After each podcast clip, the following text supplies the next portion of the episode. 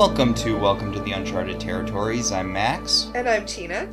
and we are here to discuss Season 4, Episode 5 of Farscape.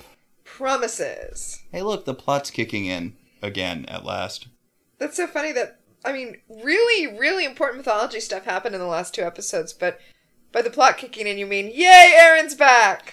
Yeah. Oh, wait, wait, I'm sorry. I just realized I said the last two episodes because I totally was discounting Lava's A Many Splendored Thing as an episode at all. Yeah, I was about to say. I, I, I was about to say. Does stuff happen in the lava episode? Is is, is the rebellion or whatever that? No, witch- totally forgot yeah. that episode happened. It lifts right out.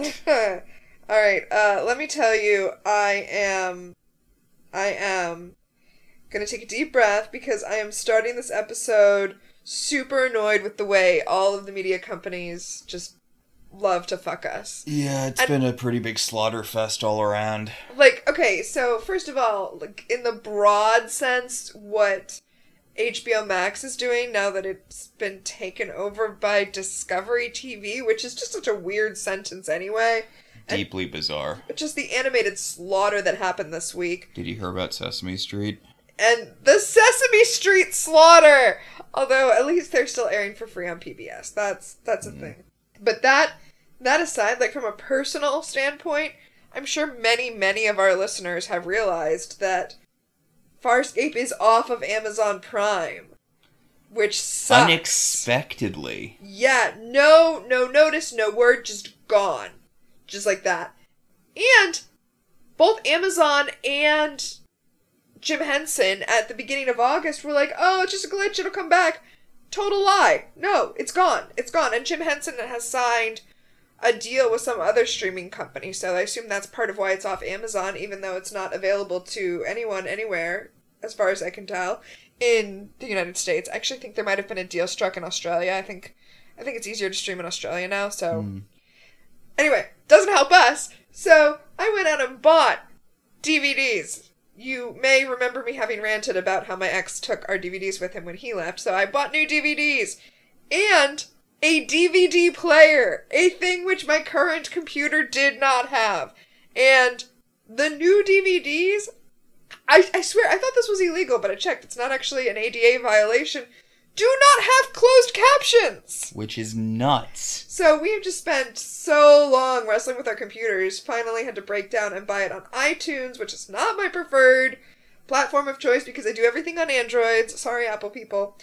Including the one who's sitting next to me because Mac Yeah, we're like we're like a bitextual house. Like Mac has everything Mac and I have everything Android. It's And not a choice. You're born into a Mac family. You use Macs for the rest of your life. That's how it works. I mean, I am on the Android slash Google ecosystem. That's where I live. That's just how it is. There's this divide between us that we have. We we have we have an intertech marriage. Anyway, point is you can't buy it on Google Play, so I I bought it on iTunes, even though that meant I had to like clumsily download iTunes onto my Surface Pro. My point is, I'm a little hot. Coming into this recording a little hot. You know who else is a little hot? I, did, I swear to God, I didn't even do that on purpose, but that was so good, right? Yeah, you looped it right back in there. All right, yeah. Aeryn's a little hot. So, last time, some stuff with the weird boob lady, pheromones, lava planet. Scorpius is dead, but not really, because come on. Yeah. How many times have we done this? No one believes Scorpius is actually dead. We saw him get shot and then buried alive, but I suspect he might show up this week anyway. We also found out that, you know, last season, right before the season ended, we found out that Aeryn is with child. Aeryn is with child. And then the last episode ended on like the happy up note where they got a contact from Moya. Moya's okay. They're gonna go meet up with her. Everyone's happy, but of course, we know, we know that Hey, what happened last time Aeryn was alone in space with uh, an enemy of the group? You know, what happened then when she was in a Leviathan with a guy that was a big bad? Yep. Yep. It is weird how they all kind of use Aeryn as their entry point. Huh. Yeah. Yeah. Anyway, D'Argo has attached John's now not working module to the back of Lola, his ship, and they fly out to meet Moya, and like the shot is beautiful.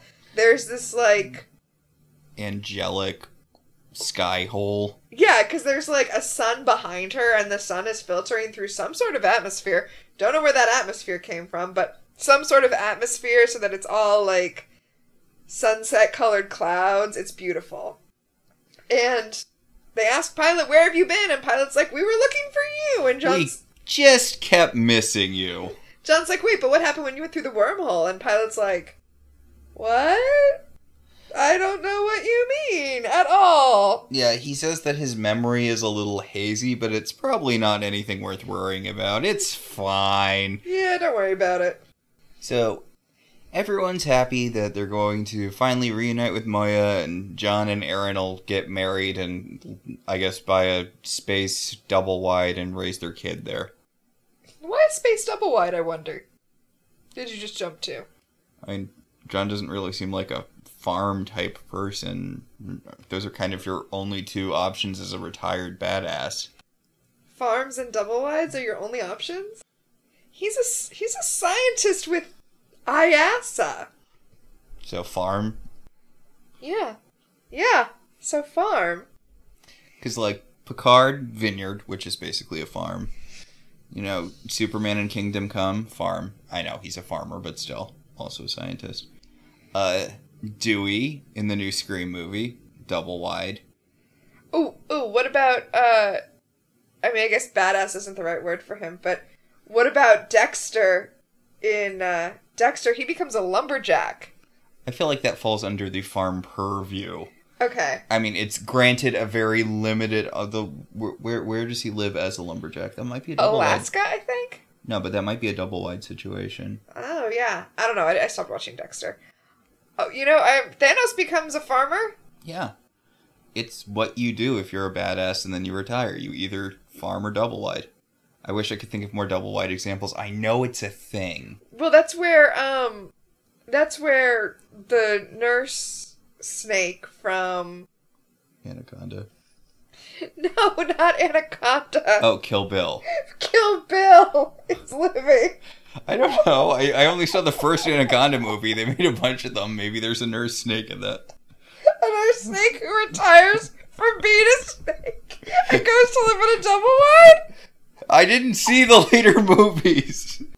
So John's like, I'm gonna take point. I'm gonna go to Moya and make sure everything's cool because sure, things sure don't sound cool. Elle Driver is the nurse snake from Kill Bill, played by Daryl Hannah, who is also the mermaid in Splash. Oh yeah, I'm the weird one for calling her the nurse snake instead of Elle Driver. Yeah, I'm I'm the one who's weird here. They were very popular movies. A lot of people know the names of the characters. That that just argues more that you should have jumped to that and not to Anaconda. I didn't see the later Anaconda movies. Nurse Snake, I just thought of a snake with one of those old timey nurse hats. Snakes on a plane too. Snakes in a hospital. Oh, yeah. No, no, no, no, no, no. Sorry, I actually have a phobia of snakes. Snakes in a hospital is horrifying to me, way more than snakes on a plane. Because at least on snakes on a plane, you can just open the doors and they all get sucked out. I mean, then you don't have oxygen, but at least the snakes are gone! Uh, Anyway, John's taking point, and when he gets down there, there's a figure. There is a figure in the, uh, archway. the archway, but the, the loading dock bay. This is a very pretty loading dock bay. It's like the solarium in Charmed. And then the figure steps out into the light, and it is Aeryn. And John is just like complete, like he's just his heart. He's like, Aeryn, you're back. You came back. And she does not look good, y'all. And I mean, I mean, she looks good because she's caught her black, but she does not look good. She looks very sick. She's sweaty and she's in a Scorpius suit, but she doesn't have the face thing and a whole bunch. This week on Farscape, psychosexual nightmares for John. oh yeah, she's got her hair loose and hanging down, and But not curly, it's straight and loose. Yes. That you know, I couldn't put my finger on what it was about her hair that made me feel like she's definitely sick and not just cuz the hair has represented, you know, her journey between freedom and peacekeeper. And now that it's completely down, I'm like, why is it? It's because it's straight. That yeah, that's it. So Aeryn's like, John, I've got the heat delirium. And, And she's like, know, promise not to kill him. And John's like, oh fuck. oh, Fuck! Who are we teaming up with now? you know it's gonna be Scorpius. She's wearing the suit. And that's what we find out. Scorpius found Aeryn and he saved her from the heat delirium by like putting her in the coolant suit that you'll remember Scorpius has because he's half Scarran, half Peacekeeper, so he needs the like suit so that he can stay cool, even though his Scarran blood makes him so hot. Hmm. So, God, heat delirium is the least consistent thing about Farscape. I don't know, I feel like they're doing a good job with it here, but I mean Aeryn, they introduced it in season one, they're bringing it back here. Aeryn was on a desert planet twice and it never came up. Yeah, I guess that's true. Anyway, Aeryn lets us know that Scorpius needs asylum from the Peacekeepers, so he has shown up here, saved Aeryn, found Aeryn first, brought her here, saved her life, and uh, you know what? Honestly, if you want asylum from Moya's crew, that's that's a good way to go about it. Yeah. Ooh, that's really depressing. I was just like, Aeryn, well, the big in Aeryn has is with Moya. A, because of the whole pilot DNA thing, and B, because they both lost Talyn. Oof. Yeah. Yeah. I really wish they hadn't killed off Talyn. It was that was a dark that was a dark uh, way to go with that. Everyone's having an incredibly awkward catch up over in Farscape. Well, because John is just not ready to not kill Scorpius. Speaking of needing therapy, and I mean, no, no, nothing, nothing wrong with needing therapy here. He has, he has PTSD from what's happened with Scorpius, and you can see it in his face. John is like, John is so disturbed, and D'Argo is too. But that's that's because of D'Argo's like I like how everyone's taking their own turn giving Scorpius the stink eye as they walk past him over to Aeryn. Like, first John gives him the stink eye, and then D'Argo gives him the stink eye, and it's it's all. They're all just slowly walking around him, Yeah. staring him down. Chiana Chiana takes Aeryn, you know, away to the coolant room since she's got heat delirium.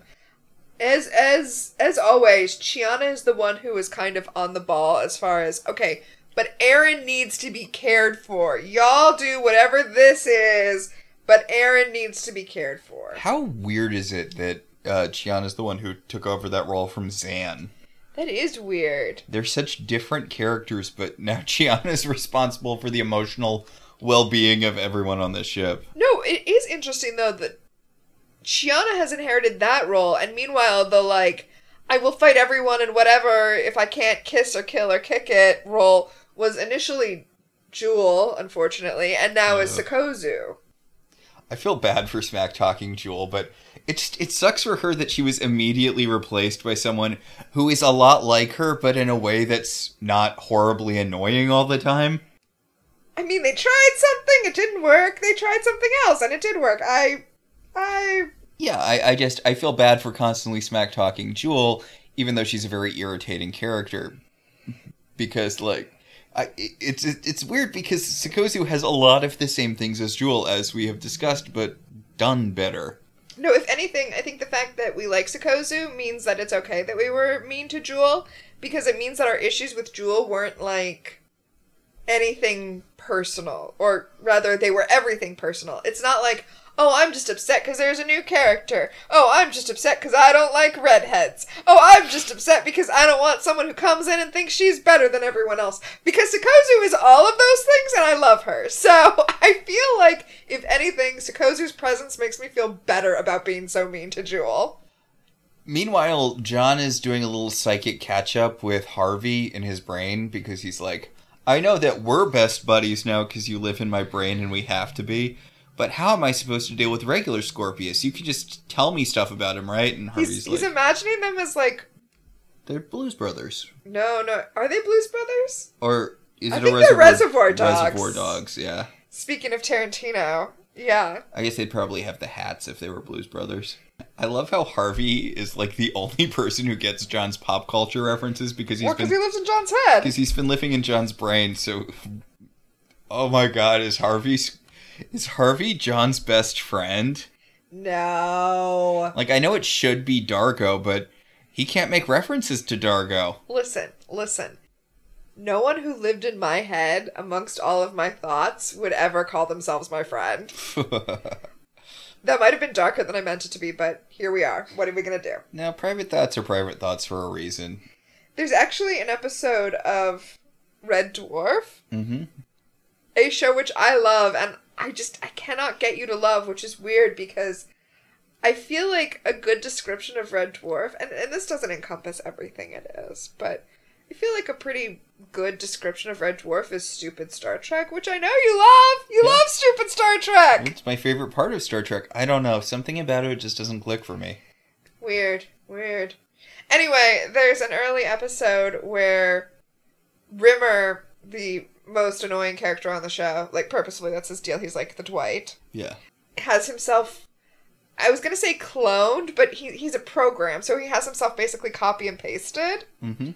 and they end up just hating each other so much. And there are some pretty extensive novelizations of the TV series. And in the novelization, they claim that the file was corrupted, and that's why that's why one of the rimmers is so much more annoying than the other, and that's why there's kind of a justification for which one gets erased at the end because they can't live together. Mm-hmm. But that's BS, and in the TV show, it's just nope. There, he's you hate yourself. Making it making a clone of yourself and having to be roommates with it would be hell. Sartre was wrong. Hell is not other people. Hell is being trapped in a room with yourself, Mm-hmm. Which is basically the deal with Scorpius and Harvey. Oh, and speaking of hating yourself, Harvey is like, yeah, absolutely do not trust Scorpius because he is going to kill you, and I live in your head, and I will die. So weirdly, my allegiance is now to you, the person who I want to keep living, which you will not if you trust Scorpius. I kind of love that Scorpius is aware that John's head Scorpius is not working for him anymore. Yeah. It's weird that he's aware that there is a head Scorpius, but he is, because he's put it there. Anyway, back in uh, the room that Scorpius has been staying in, Rygel's just smashing up coolant rods like, oh no, don't you die without these? What a shame! And D'Argo's like, um, Aeryn dies without them too, Rygel. Yeah, be careful. Like, they're doing a kind of girls protective friends talking to her new boyfriend thing with Scorpius, which is deeply bizarre given the history of all of these characters. Eh, Meanwhile, Sikozu is attempting a Sikos coup. She wants to know where all the DRDs are, and Pilot's like, wait, who is this now? What? And they're like, this is New Jool, don't worry about it. And Chiana comes just to give her a hard time and be like, hey, look, you're already pissing people off. Now, remember Sikozu when she was part of the, like, pirate band or whatever that she was part of? Mhm. Her whole thing was that she was an expert on Leviathans. So, just throwing that out there. I, I do love. Uh, Chiana accuses her of trying to run the ship, and she's like, "You remember that you're basically our prisoner, right? Like, best case scenario for you, you're cargo. You are worthless. You are not the person who should be running the ship." And she's like, sexy threatening her, and Sikozu's like, "Yeah, I don't really have time for this. I need to, you know." I'm weirdly on Sikozu's side. Like, maybe have some humility when you come in because you're talking to people who have been here. But she does know everything about Leviathans. Yeah, yeah. Chia- Chiana's trying to throw her her weight around, and Sikozu's like, "Look, I I know you have a whole history or whatever, but I don't care about that. I I'm the one who can run this ship the most efficiently. You should be using me as an asset, and it's stupid if you don't." Chiana does remind her that she's the one who buried Scorpius, and now Scorpius is back. So, mm, question mark. But whatever. Well, I mean, you've been around for a while, Chiana. Come on. Yeah, I know. It's not her fault. She's just the last person who was in his vicinity when he failed to die. You've all been in that position. So John walks into the cooling room, and But he's before he gets there, though, we see him having like these really vivid images of his his idea that Aeryn was being tortured by Scorpius before ending up in this position. It's it's really he's yeah, it's really getting to him. And and he assumes that Scorpius would have tortured Aeryn to find out where he was. So it's not just the thought that Aeryn was being tortured, but also being tortured through his fault. because of him. yeah. So he walks into the cooling room and he sees Aeryn in full Scorpius because she had the suit on, but now she has the headpiece and the weird receptacle thing in the side of her head. Although, well, I guess it's I guess obviously the receptacle thing just presses against the side of her head instead of going into her brain like it does with Scorpius. Does it? It seems like it kind of does go into her head. It does the whirly thing, and then it goes in. But I mean, I guess that's I don't that's. think it goes in because we see almost the full rod. But uh, you can you can hear John's penis screaming as his love interest and his worst enemy merge into the same person before his very eyes. Freud would have a field day. Mm-hmm. It's a real. Actually, I think Jung would have a field day. Jung would have a field day. It's a real boner confuser. Freud would have had a field day with the hallucination episode where his mom tried to seduce him. Right, of course. The hallucination episode that narrows things down, right? they know what we mean. Won't get fooled again. So, yeah. John wants to know what happened to Aeryn. She says that it was that she was infected. She was infected with something that gave her heat delirium. And John's immediate assumption is that it was Scorpius, but it wasn't. It was a thing that Aeryn doesn't want to talk about. And she's like, I just need you to trust me, no questions asked. And John does not want to do that. I feel like John normally would. I feel like normally he would be like, okay, no questions asked. But in this case, because he feels like Scorpius probably does know, he needs to know. There's a real weird protective slash jealousy thing happening with him and Scorpius. But back in the rest of the ship where people aren't having psychosexual dramas, uh, there's another ship coming and Ryder's like, well, let's just starburst the fuck out of here. And Pilot's like, can't, it's too big, and now it's taken over comms so that they can deliver threats to us. Here it is. Something has to be wrong with the ship, so just leaving isn't a option Well, it's not, nothing's wrong with the ship. The other ship is just too close to starburst. to starburst. You can't starburst if something is near you. That's a thing now. Okay, here's the thing. Like I get the other ships using jammers or whatever to stop them from starbursting. That's fine. That's No, here's the thing. You're right. That's the thing. The thing is that you are right. They totally can starburst when there's something giant next to them like that. The danger is that the the wave of the starburst will suck in the thing that's near them, but the thing that's near them is so big. By the way, we see a shot of it, and it is like this enormous glowing almost like almost organic looking thing that just completely dwarfs Moya. It's um, it's a really cool shot. Anyway, the fear is that you would pull not the thing through, but a piece of it that's destroying it. And I would I would offer who cares? So what? Yeah. yeah, exactly. But that's where we are. That's why we're not starbursting immediately. So John's like, you were part of like freedom fighters or mercenaries or something, and Aeryn's like, I don't really want to talk about that. Yeah, she was gonna take off and join some peacekeeper assassins, and uh, looks like her peacekeeper assassins pissed off the wrong people. Yeah, it's a guy with weird jowls and a helmety thing, and Okay, here's the thing about this guy, who, by the way, is demanding the return of Aeryn soon. That's their deal. And he kind of looks like, to me, the diagnostician, but without the diagnostician's, like, mask that allows him to breathe, and instead wearing, like, a version of the Scorpius cowl that matches his anatomy. Like, it's not a Scorpius cowl, but, like, that's. That's what he looks like to me, like a toned down version of the diagnostician. Mhm. Anyway, he wants Aeryn, and he wants information from Aeryn. He wants to know who paid her, who sent her, and she's like, "Yeah, I can't do that. I made a promise." And John's like, "To Scorpius?" And Aeryn's like, "Not everything is Scorpius, John. It's not all Scorpius. That's your deal." Which is funny because last episode, or wait, wait, lava was a Metal Splendor thing happened two episodes ago. Rygel was like, "Why are you just spending all your time obsessing with Aeryn? You gotta let it go. She's not that into you, man."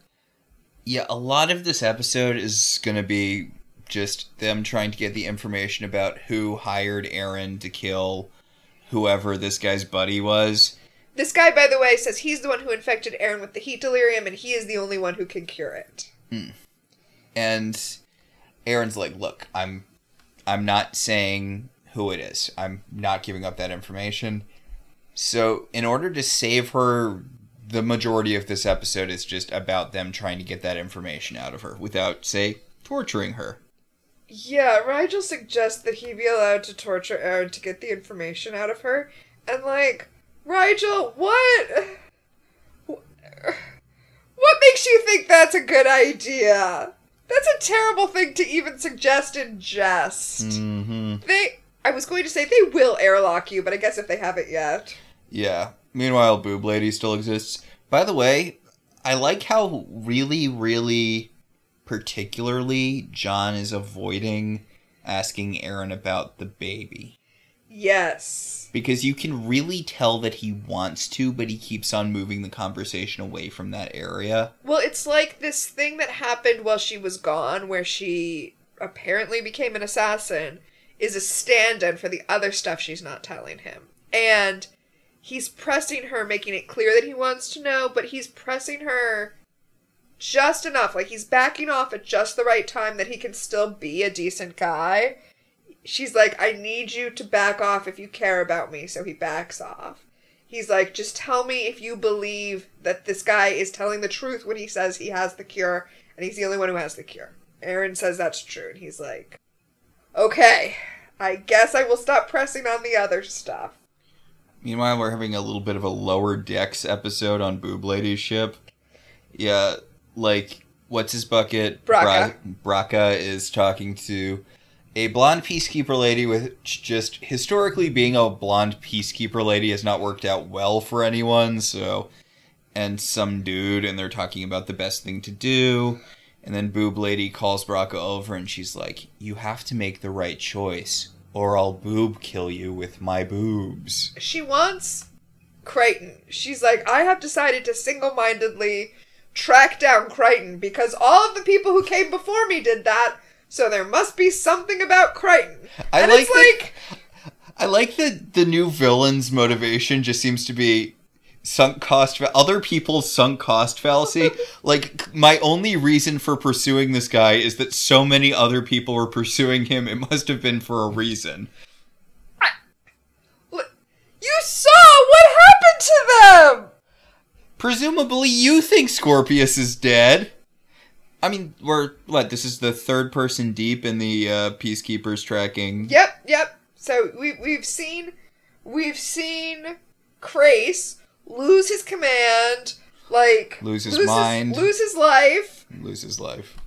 Eh, We we've seen Scorpius's obsession push him to the point that high command, despite the fact that he is so valuable, his mind is so valuable, and he's so close to coming up with a weapon that will protect them against the Scarrans, that they are working with him despite their like intense racism.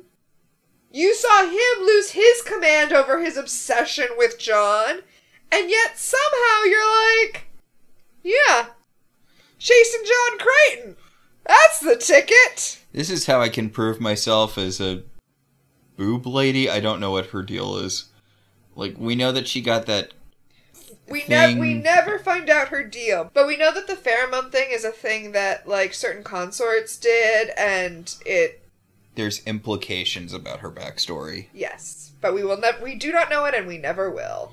Yeah, I'm I'm glad she's not the big bad for the last season because that would just be kind of sad. You know, it's kind of weird how I feel like on a lot of our podcasts, this one included, but not this one as much as, say, our Once Upon a Time podcast or even our Charmed podcast. We're often interested in what's happening off screen. Like, we'd much rather watch the story about the dwarf nursery in Once Upon a Time than Anything Snow and Charming ever do in that show? right. We'd rather see what Lily is getting up to. Oh god, just That that's the fact that they resolved her plot off screen in a throwaway line in the last episode. For me, the Lily thing is the biggest dropped ball. Like that's that could have been so great. I mean, I know Regina already serves this narrative niche, but the fact that there is a dark counterpart, she's basically Emma's faith, and then they never bring her back. That is such a great example to to bring up because yeah, imagine imagine if Buffy the Vampire Slayer the show, not the person. Imagine if Buffy the show had just gotten bored with Faith and dropped her. Like, can you even imagine that? Well, no, no. Let, let, let me let me compare what this would be like. This would be like if you had all of the Faith stuff from season three, and then you had the bit in season four where you know she wakes up and she does the body swapping thing, Uh huh. and then you know she gets swapped back into her own body and she just runs off, and she never came back. Right, exactly, exactly. Well, and I said gets bored with because that's what I feel like happened with Lily. and that was one of the stronger things they i mean it was dumb and it was and it involved our favorite thing from once upon a time the uh, mary margaret and david throwing a baby into a death pit i can see why if you are invested in mary margaret and david as characters you Yeah, might not yeah. you might not want lily to stick around the baby that they threw in a death pit Okay, my point is, and you can tell how passionate we are talking about this stuff. My point is, I have just no interest in learning Grayza's backstory. I, I just, I'm so not interested in her. Like, you would think that the sexy, boobtacular lady with a backstory that the show doesn't sufficiently cover would be our cup of tea. yeah And yet here we are, not caring. I googled because I wanted to post a thing on Twitter about how my very very specific favorite kind of character is an actress of a certain age, which a certain age ranges to my actual age to like 60s or 70s. Uh huh. Like you find an intensely beautiful actress in that age range, give her magic powers and make her the worst person on earth, and that's going to be my favorite character in the show. And I feel like she hits a lot of those things, but god do I not care about Grayza. Like I, I believe the term I was trying to Google big actress of a certain age felt like it wasn't right because I was like, how how old was uh, Madalena on Galavant? Oh, that actress is literally my age. Is she? Yeah, Huh, interesting. because I felt like she was in her, you know, she's she's beautiful, but I felt like she was, you know, not older, but older than I am. Dear listeners, Max is nine years older than I am, and I always thought of Madalena as being my age. Younger. Oh, did I say older? Max is nine years younger than I am, and I had always thought of Madalena as being my age. I believe Max did as well, and has tried to graciously say that after he has already called her old multiple times. Am I correct? You are, and I did not call her old. Older than me. Okay. And also, you can't be mad at me trying to use the word MILF to describe her. I'm not mad at all. I'm not mad at all. I'm, I am amused at you attempting to speak delicately. Anything that is true and I do not care about, that is good. It's fine. yes, I, I assumed Madalena was my age. Also, I love Madalena. Who, who, did we say we're talking about Galavant? I just want to throw that out there because we didn't say the word Galavant and I'm- I was just confusing everyone. I'm pretty sure we did, but uh, in case we didn't, Galavant, which you should watch. It's hopefully streaming somewhere, God only knows, but Buy it on a physical DVD and then buy a DVD player. Make sure it has captions before you buy it. Jesus. Anyway, back on Farscape, John and Aeryn have gone to the ship to try their plan, which is to pretend to be going there peacefully and then kill everyone. fair. I, I respect, first of all, I respect that without Stark, they basically don't have good plans anymore because that's their deal. Mm-hmm. And I also respect that this is the way their plans normally go down, and they're like, you know what, that's just what we're gonna do. So, Let's just lean in on it, you Yeah. know? so John and D'Argo show up, and I said Aeryn before. Sorry, this is the first time they go. It's John and D'Argo, and they have no weapons, but they do have D'Argo's tongue. But as soon as he flicks his tongue, it turns out that the guy they were facing was a hologram. So Wah wah. Yep.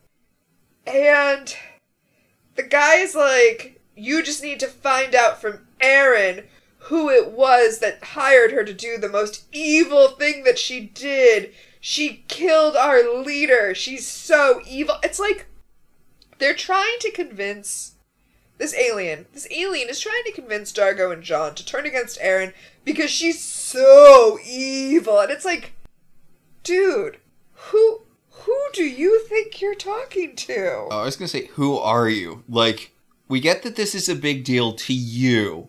These guys don't know who you are. They don't know anything about your civilization. You think you think they give a shit that Aeryn killed some guy they've never met? Aeryn's killed a lot of guys. They've all killed a lot of guys. They blew up the Shadow Depository. Last season ended with them accidentally murdering a ship full of children. They I'm. I'm sorry, intentionally murdering a ship full of children. They didn't mean to They murder the to, children. They tried to evacuate the children. Well, they assumed that the peacekeepers would evacuate the children, which was really dumb of them in retrospect. No, no, listen, listen. They tried to evacuate the children, and when they were unable to do so, like, because the peacekeepers didn't, because Aeryn assumed they would and they didn't, that's what drove Aeryn to go out and start murdering people. So, I'm just going to assume that the person you murdered is the karmic counterbalance to all those kids dying. Like, We're just gonna assume that if our per if if our friend is intentionally killing someone, then they're probably a pretty bad person. right? Also, like, they met in prison. Uh, okay, so I love this. Aeryn enters uh, the cockpit or whatever, and she sees Sikozu messing around with stuff, and she's like, "New Jool, get out." Yes. She find she she storms in when she finds out that D'Argo and John are on the other ship because she's worried about that. And Sikozu's like, "But I'm looking at blueprints." And Aeryn's like, "I don't care. Listen, I know I fucked John Crichton, but I actually don't care about science shit." I also, I also like that Aeryn probably spent the least amount of time with Jool. Yeah. I mean, I guess also Rygel and Stark, who we have not seen in so long. I know. I did not remember it taking so long for him to come back. He's coming back. Don't worry. Stark. Stark's coming back. Sorry, I feel like the grandfather from um No, Princess Bride. yeah, Princess Bride. He does not die at this point. You looked concerned. Anyway, Aeryn hops on the phone to call the guys on the other ship and is like, um, yeah, you can't threaten my friends. That's not gonna make me kill your leader less than I already did. Yeah, I'm just gonna kill myself, and then you won't find out who hired me. Na na na na na na na na na na. And John freaks out. He's like, Pilot, stop her! And Pilot's like, I am attached physically to the ship. So he just throws Rygel at her. I mean, Rygel does that. Rygel, that I was, I was getting to that, but Rygel stops her, and I appreciate that about him. I mean, I I feel like we don't have evidence that Pilot didn't throw Rygel at her. I mean, They're they're up in It- command. They're puff- not. In, they're not in Pilot's den. They're up in command. That would have been quite a toss. it could have been anyone. Again, Rygel's a puppet, and they just stop they stop Aeryn from committing suicide by throwing a puppet at her. I know that it's supposed to be Rygel under his own power, but he's a puppet. He can't do anything. They just tossed some stagehand tossed a puppet at Claudia Black, and she's like, "Oh, Yep. Yeah, they did a fastball special with Rygel or Pilot threw Rygel, right? Like, someone threw Rygel." okay, so now I mean, it's not. Stark reappeared for just one second to throw Rygel. Hey, that makes sense. He reincorporated through Rygel and then disincorporated again. Also, like, I know this isn't what happened, but now I'm. It was Rygel under his own power. Just to be clear, it was Rygel under his own power. But I am now visualizing Rygel in Pilot's den, and Pilot, like, throwing him and him, like, whizzing around the corridors and, like, up all of the levels he has to go up to get to command. And you'd have like a Rygel's eye view of the. Yeah, with like a little GoPro. Yeah. Yeah. Anyway, Sikozu goes down to talk to Scorpius. Remember, she does not have translator microbes. Her race cannot tolerate translator microbes, so she speaks every language that she speaks, and she speaks pilot, which is one of the things that makes her so good with Leviathans, because you will recall from several seasons back that pilots have to really like tone down their language in order to be understood by translator microbes. So Sikozu can actually speak to a pilot in pilot language. And Scorpius is just like, wait, what? Can you speak Scarran? And she's like, yeah, I do, duh. I do really like that they're they're connecting on this level that you know Scorpius also did have to learn these languages himself. Mm, yes. So I do like that she she has no loyalty to Moya's crew, which is part of the Yeah, reason. why would she? Yeah. And Scorpius notices that too. He's like, "So you could totally work with me. Remember how I saved your life?" And she's like, "You don't seem like a useful person to work for in this moment." Yes, they've locked him in his room. Because remember, all the rooms on Moya double as prison cells. Yeah, and Scorpius is like, "No, there's never a point where I'm not a useful person to have in your corner. You might want to keep that in mind. I know you're smart. You have to realize that I am your best shot of surviving." He tells her to be ready to act when he needs when he needs assistance. And she tells him, um, you know that this Leviathan is pretty fucked up from like several things that have happened to it. And also you would burn Moya? and also that the pilot is like not the real pilot. The real pilot got like sh- pulled out, and this one got like stuck in and isn't fully bonded to it. Remember Good from a few seasons continuity. ago? Yep. And also that everyone who's on this ship does not know what they're doing. And Scorpius is like, "This is not my first day. I do know all of this." And yet somehow they still blew up a shadow depository, so let's just stay on our toes. Well, I mean, they don't have Talyn anymore, so. That's true. Talyn is what blew up the Shadow Depository. That's a good point. So, Aeryn is now strapped down to the bed because she tried to kill herself. Uh, even though she didn't try to kill herself, like, She tried to. Well, she did try to kill herself, but it was to stop them from killing, uh, you know, John and the rest of the crew. And John's having these little hallucinations of Aeryn as being more Scorpiusy, like with the makeup and stuff, and not just the outfit. yeah, he imagines her, like, shooting up out of bed and having, like, the scare and eye creases that Scorpius does and the black lipstick. And she's like, Psychosexual nightmare. She's like, why don't you just let her die, John? What's weird is that it seems like Aeryn, who is dying, should be the one having hallucinations, but I guess John's been through a lot. And Aeryn is telling him, she's like, kill me before the heat delirium does. In the episode where we find out about heat delirium, she makes John promise that he will kill her before she reaches the point of no return with the heat delirium. And at the time, he promised he would. Actually, he never did. He never did promise. Hmm. She's. If I'm recalling that episode correctly, she said, "Remember your promise," but he never actually did promise.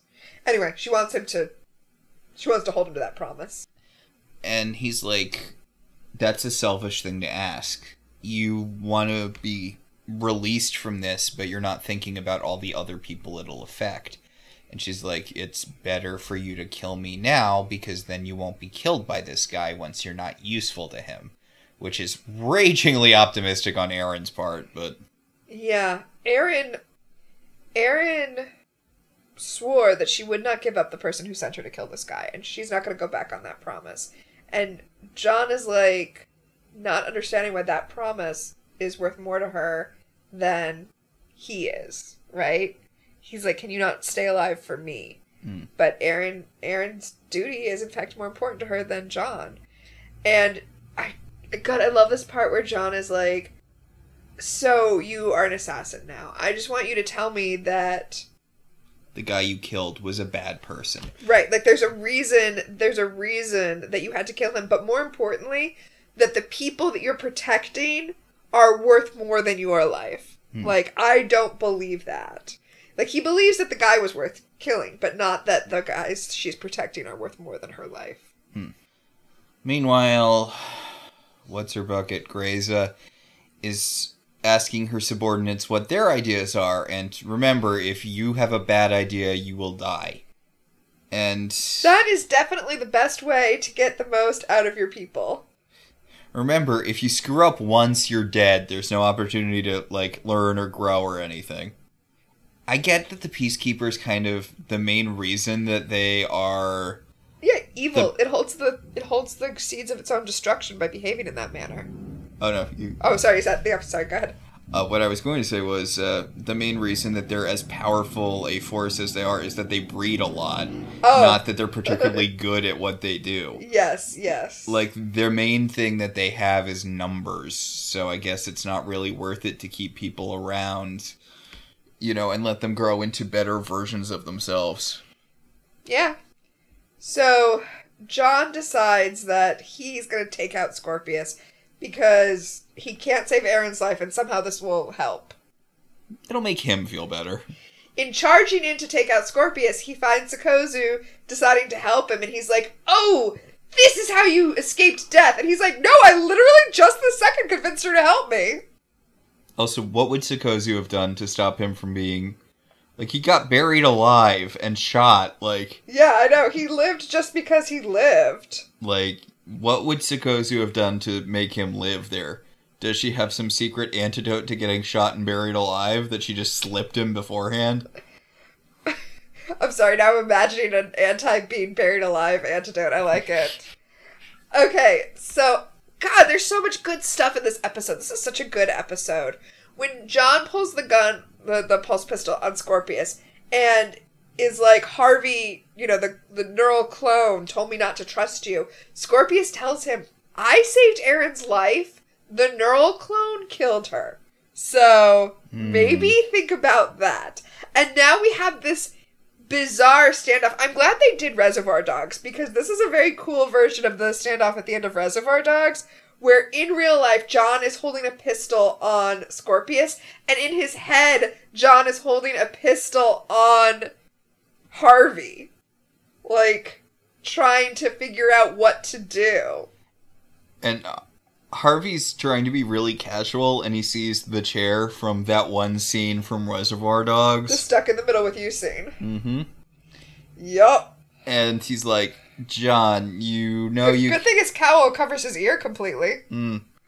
Like you you know you can't trust Scorpius and I know what I did, but we're at a different place now. Yeah, I didn't know you then, the way I know you now.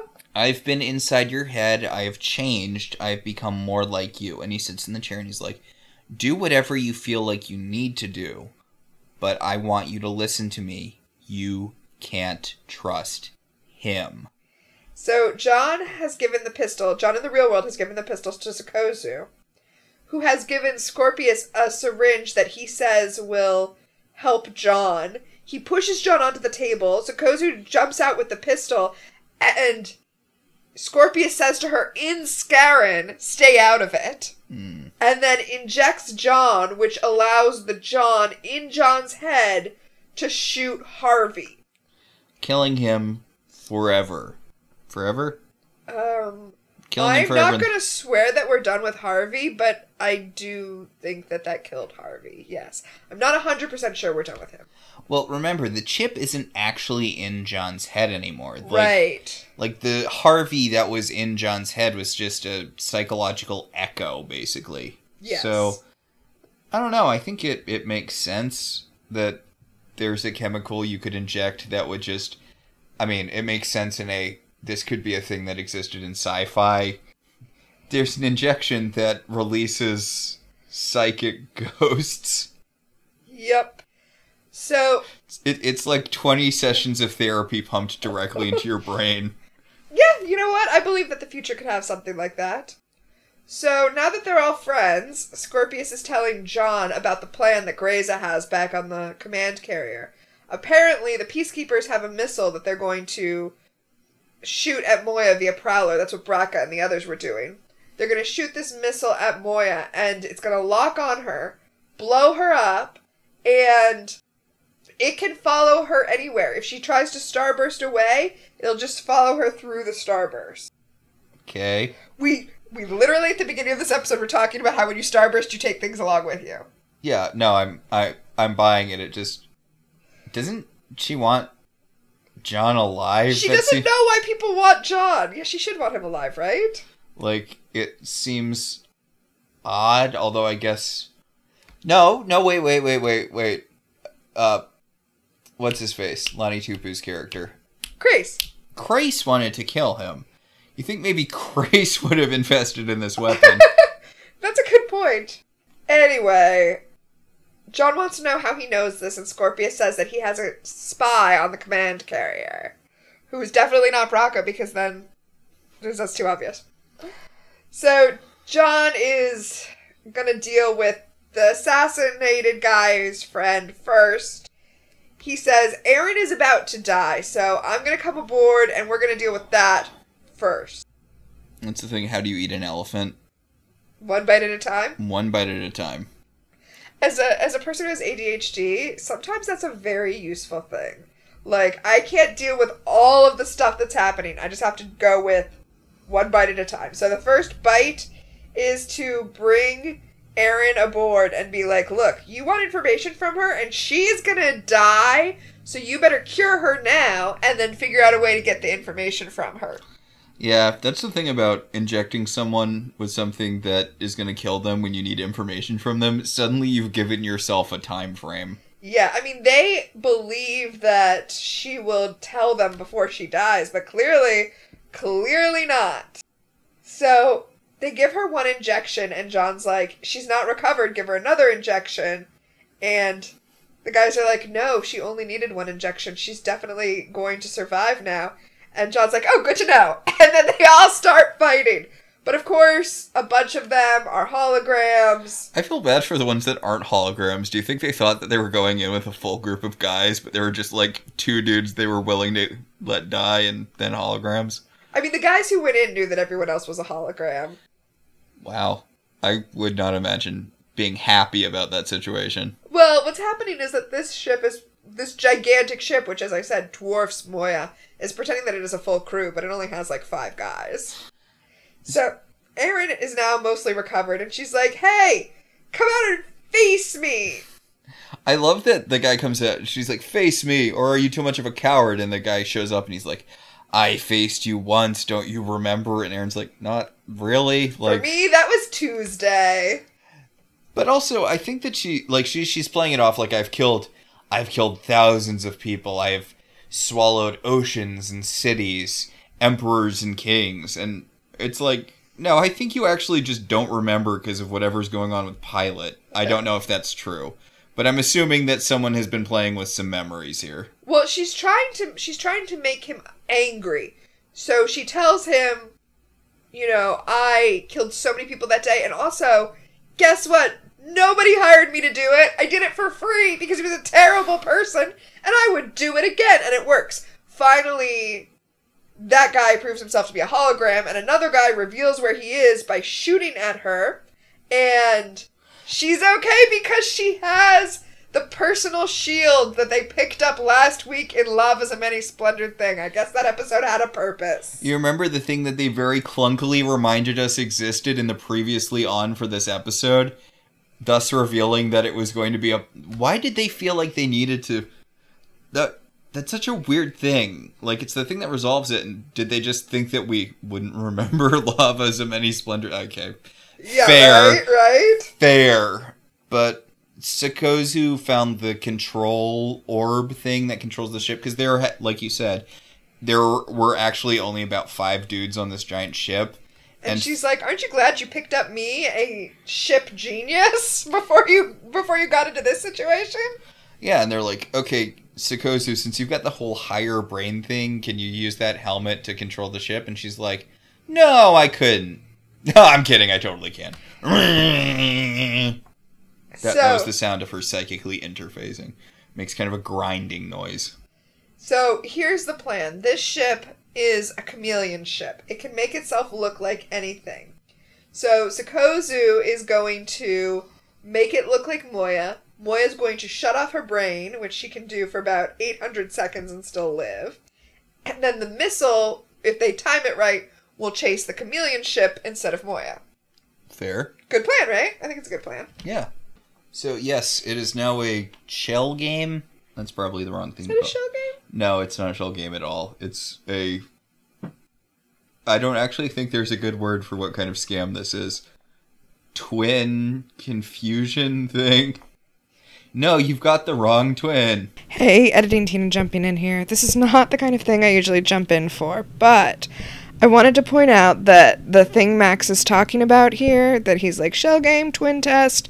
Actually, twin test is one name for it, but the trope he's talking about is spot the imposter. And I'm stopping to say that just because I referred to the decision of which Harvey to kill as the mutual disadvantage trope, like at the end of Reservoir Dogs. But actually, that itself was another kind of variant on the spot the imposter test. So, yeah, this episode's really good. They're really, really, really coming at us with the parallels here. Okay, editing Tina out. Yeah. But it does work. They make the chameleon ship look like a Leviathan. Pilot shuts down Moya. And the missile goes after the wrong ship. And Smart. everybody lives happily ever after. Smart missile, my ass. By the way, it turns out that the uh, spy is the dude who wasn't the blonde lady that we saw earlier. What? It's not Braca? It's not Brock. I mean, I thought it might be the blonde lady. I mean, we might have been.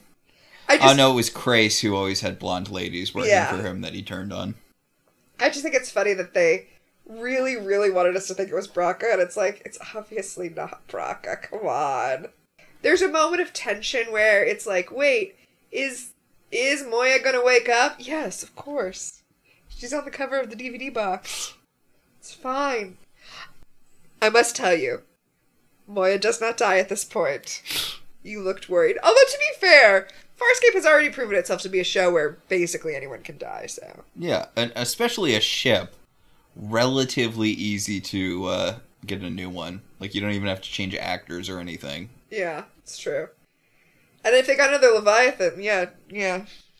You wouldn't even have to change sets that much. It would have to be another Leviathan, though, because that puppet, the pilot puppet, Hmm.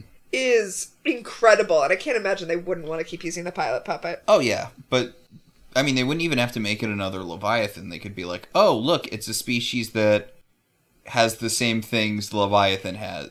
I mean, I guess they'd just make it another Leviathan so they could reuse the sets. So, the wrong ship blows up, the chameleon ship blows up. Moya, who they all thought was a dead decoy that they had hauled from the from the Leviathan graveyards to be a decoy, wakes up and goes into Starburst, and Grayza's like, uh oh, better kill the blonde lady. Yeah, she's like, take a seat, blonde lady. I will deal with you in short order. And blonde lady's like, yeah. Oh yeah, actually I said kill her. Even worse, she sends her to the Aurora chair. Like, why? The Aurora chair, like, I get that it's torturous, but the point isn't to torture, the point is to get information. You have all of the information already. Oh, we're just doing random stuff for no reason. Yeah. So John goes down to talk to Scorpius, and he's like, "Hey, I'm uh, being tortured by imaginings of you torturing Aeryn. Did you torture Aeryn?" And Scorpius is like, "No, I'm not Grayza. I just wanted the wormhole knowledge." Yeah, seriously, John. Like, I'm a very single minded person. Remember when I told you I wasn't going to blow up Earth because, despite threatening to do it earlier, because what.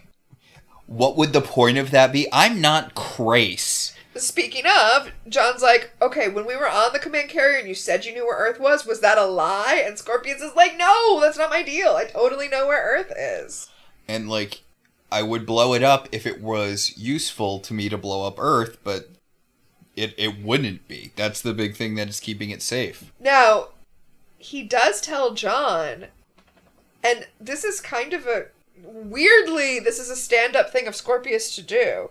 He mm-hmm. tells John that before he left, he erased the records from the computers of where Earth is, which means none of the other peacekeepers know where Earth is. He is the only one who knows, and so John, well, I mean, I guess this is a good reason to do it. John can kill him if he chooses, but Scorpius is the only person who knows where Earth is. Hey, you know, I think Scorpius might be kind of a smart character. Scorpius is a, Scorpius is the smartest character I think we've ever met on the show. And a lot of it is him having I know this is weird, but him having social skills. Like not social having him social understanding what drives people. Yes, him understanding how people work. Have social skills is not the right way to phrase that, but yeah, he understands people in a way that makes him way more dangerous than he would be otherwise. Okay, okay, this is this is a little off topic. What? I know. But one of my favorite bits from Grant Morrison's run on X Men is when uh, the X Men are fighting Cassandra Nova, Uh huh. and Jean Grey ends up trapping her inside uh, this alien life form to teach her empathy, like to restart her brain and teach her empathy. Yeah. And there's a bit where she's facing off against her, and she's like, "I was really scared of you the first few times we interacted. You seemed like this giant, unstoppable psychic force, but." During like over the course of my time fighting you, I realized for all the big scary psychic energy you have, you really don't understand how people work. Mm-hmm. And that's why you're not going to win this fight. And it seems li- like at first she's like you you don't understand love, you don't understand friendship and at first you're like, "Oh god, this is going to go into my little pony direction." But her point is that Cassandra Nova doesn't understand human emotions and that's why she can't win a sustained psychic war because she doesn't know how to use people the way she thinks she does. And that makes total sense. So, Chiana goes to talk to Pilot, and mostly I think because she doesn't have a lot of lines this episode. What? I haven't said anything in a while. So Chiana goes down to talk to Pilot, and Pilot's like, I'm so glad you're back. Chiana's like, I'm so glad to be back. Pilot's like, by the way, it's really annoying when everyone shouts things at me all the time. And Chiana's like, Do you want us to airlock Sikozu? Because I will do it right now. Pilot's like, No, just everyone stop yelling at me at once. Here's what I need. Leo! yeah. No, he says, figure out which one of you is the captain, and then I will know that's the one to listen to. Look, I only want to talk to one person. Yep. So, meanwhile, John actually talks to Aeryn about the fact that she's pregnant. And Jesus Christ, is Claudia Black incredible? She's so incredible. When he tells her that, like, okay, he says, he says, is there anything else you want to tell me? Any other oaths of silence you took? And she's like, no. And he goes, did you want to tell me you're pregnant? And just the face journey she goes on is so perfect. And it's great because she doesn't have an answer for him. Like, There were no lines for her at that point. Like, she just. or him. Like, he watches her face journey and then he just accepts it and leaves. And like her face journey is like, okay, first she's like, oh, is this a joke? Is this one of John's Earth jokes? Shit, he knows. Oh, fuck. Oh, shoot, I just showed everything on my face. I don't know what to say. And then he turns and walks away, and that's it. She looks out at the space. Blah. Episode over. Episode over. So that was a really good episode. Such a good episode. As with most episodes of Farscape, I do feel like there was an unnecessary amount of plot in some places, and they could have just focused on the awkward emotions more, which is the thing I like. But we we didn't need Boob Lady. Well, okay, maybe we. Here's the thing there are three scenes with Grayza prior to the launch of the missile, and then the scene when they launch the missile. We probably needed one scene prior to launching the missile, and then maybe like the scene could have been half as long after they launched it. I do think we needed the missile because Scorpius needed to prove his value. We needed to deal with the chameleon ship. We needed to blow all those guys up mm-hmm. so that we knew they weren't chasing after Aeryn anymore. Like it resolved that plot very neatly. But you're right, we had more of it than we needed. But sometimes when you say that Farscape had extraneous plots, I'm like, oh yeah, this entire plot subplot could have lifted out, but not with this one. Yeah. This yeah. one, I'm like, I could have just trimmed it. All right, so we've got segments. We do have segments. Our first segment is strange alien creatures, which is what makeup or puppet design worked for you this episode. Okay, it, it's too easy. It's it's it's the it's the head alien guy, especially because his like the cybernetics on top of his head feel very um, Guillermo del Toro. Yes. And okay, you know, I said he looked like the diagnostician. He definitely looked like something that Guillermo del Toro would have put into a Hellboy movie. Yeah, yeah. Like I, I was thinking about that guy with the like building head in the marketplace in the second one. Yes. It reminded me a lot of that. Yeah, that puppet was really well done. And I really like he had like whiskers. Whiskers isn't the right word, but like hairs that are obviously used to sense things. I guess that's what whiskers are. Hmm. That came out from the side of his eyes and they were almost squashed underneath the cybernetics, which is a great like nature slash tech dichotomy. It tells like a whole story with the puppet. Yeah. So yeah, I, I definitely agree with you there. Our second segment is a distant part of the universe, which is what world building worked for you in this episode. Okay. This is gonna sound weird, but I really like that Aeryn did a political assassination.